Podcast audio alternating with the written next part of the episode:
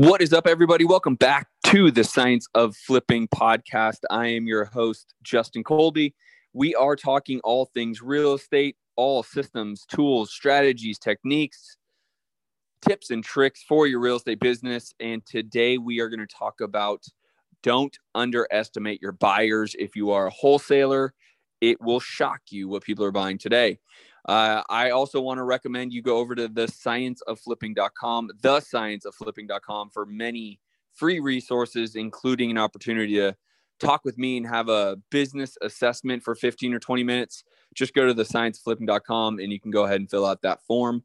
Um, so, anyways, let's get into it as this is a hot topic. Is people are asking me about when deals come through that they don't know if it's a good deal and whether that may be because it is not in their target area, maybe it's more of a unique deal. For some of you, you might get a mobile home per se, even though you've been marketing to single family homes.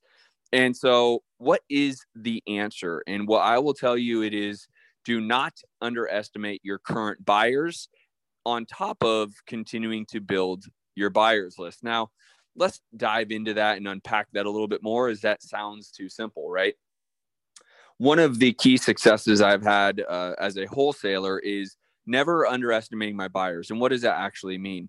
I can't tell you how many times I have sent a deal out that in a traditional wholesaling business may not look like a quote unquote deal, right? It is uh, not exactly a perfect fix and flip, maybe not even exactly a perfect buy and hold property.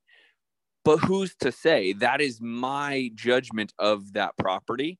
And I would say hundreds of deals that I've done, I have sent out because I have kept an objective point of view. I've not been subjective about what I think is good or bad, and the property gets sold. I've also done this with other investors and co wholesaled some of their properties that they could not move to their own list, even though they are a you know active you know experienced wholesaler and the reality is, I have buyers buying for themselves. I have buyers buying for their family. Um, and they obviously understand they have to buy cash or hard money, but they are still buying a property for different reasons than simply the fix or flip and buy a hold model. Now, let's even talk about that for a second. I tend to underwrite my fix and flips to have at least 10% of profit in there at the end of the day. So if I sell the fix and flip for $300,000, I want to make a minimum of 30 grand. Well, that's my own subjective opinion on what I want my business to run at. It is not everyone's.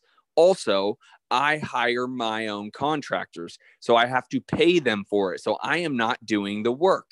Do you know how many contractor type buyers I have on my buyers list? Well, I couldn't give you the exact number, but I would say a good amount because I am currently still selling to these individuals and they may only buy, you know, one every other month from me, but they are doing the work themselves. They do not have to get a manager involved. They do not have to hire a bunch of crews. They themselves are either the contractor or have a contracting company or a construction company that the labor is incredibly cheap or at least much cheaper than I can get it and how would I know that if I don't send the property out? So why have people that their numbers, they might also be able to buy it, you know, and get a 10% return, but they might be able to pay more than I could because I'm paying for the construction team, the manager, retail, you know, labor, etc. And that's really important because if I don't have those buyers, then yes, my numbers make sense. And again, kind of moving further down that road with your buy and hold. You know, the ideal buy and hold is, you know, a 1% ratio, right? You get 1% rent for what you paid for the property or what you have into the property. Well, you know, that that's been gone for quite some time. And really what we want to talk about is you know, people who are looking for an 8 cap, a 7 cap, even that here in Phoenix is very, very difficult to find. But who's to say someone doesn't need to just park money and get better than they're getting in their uh, in their savings account or in their checking account, or better than one or two or three percent and they're willing to do a five cap. that's secured by the real estate. It's a good investment, right? Um, and so even though I personally wouldn't necessarily want to buy and hold the property for anything less than 7%, I have plenty of buyers and realtors have been a big um, needle mover for me who come in and find value in a prop in a property that might be closer to a 5% rental when it's all said and done or a 5 cap I should say. And the the point that I'm making here is who are you to judge?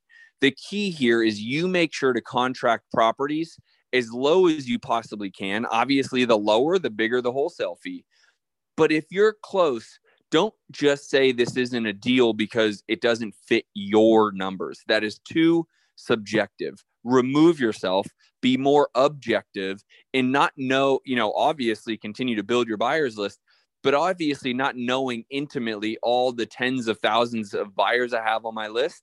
I continue to be shocked with the buyers that pop up. I sold one recently to a woman who is a licensed realtor who loved the area so much and believed in the area so much. She herself is going to buy the home, live in the home, remodel the home herself, live there for two years, and resell it because it's an up and coming area. And she knows she's going to create a massive amount of value for, by remodeling. And in two years, that specific area is going to have a higher value because of it's an up and coming area awesome.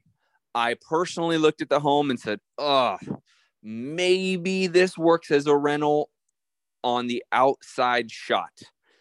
And by the way, this woman is not buying it as a rental, kind of just a long term flip where she's going to buy and hold it, live in it.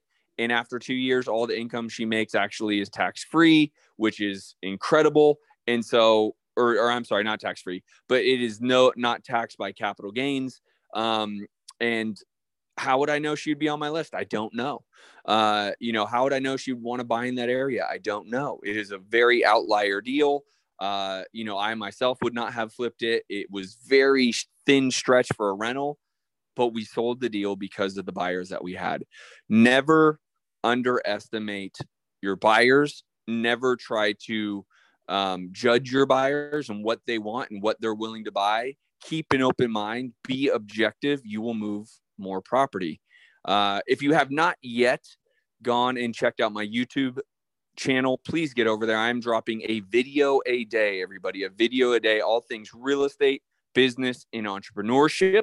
Check out my YouTube channel, youtube.com forward slash Justin Colby, or you could do the real simple thing and just put Justin Colby in the search bar of YouTube.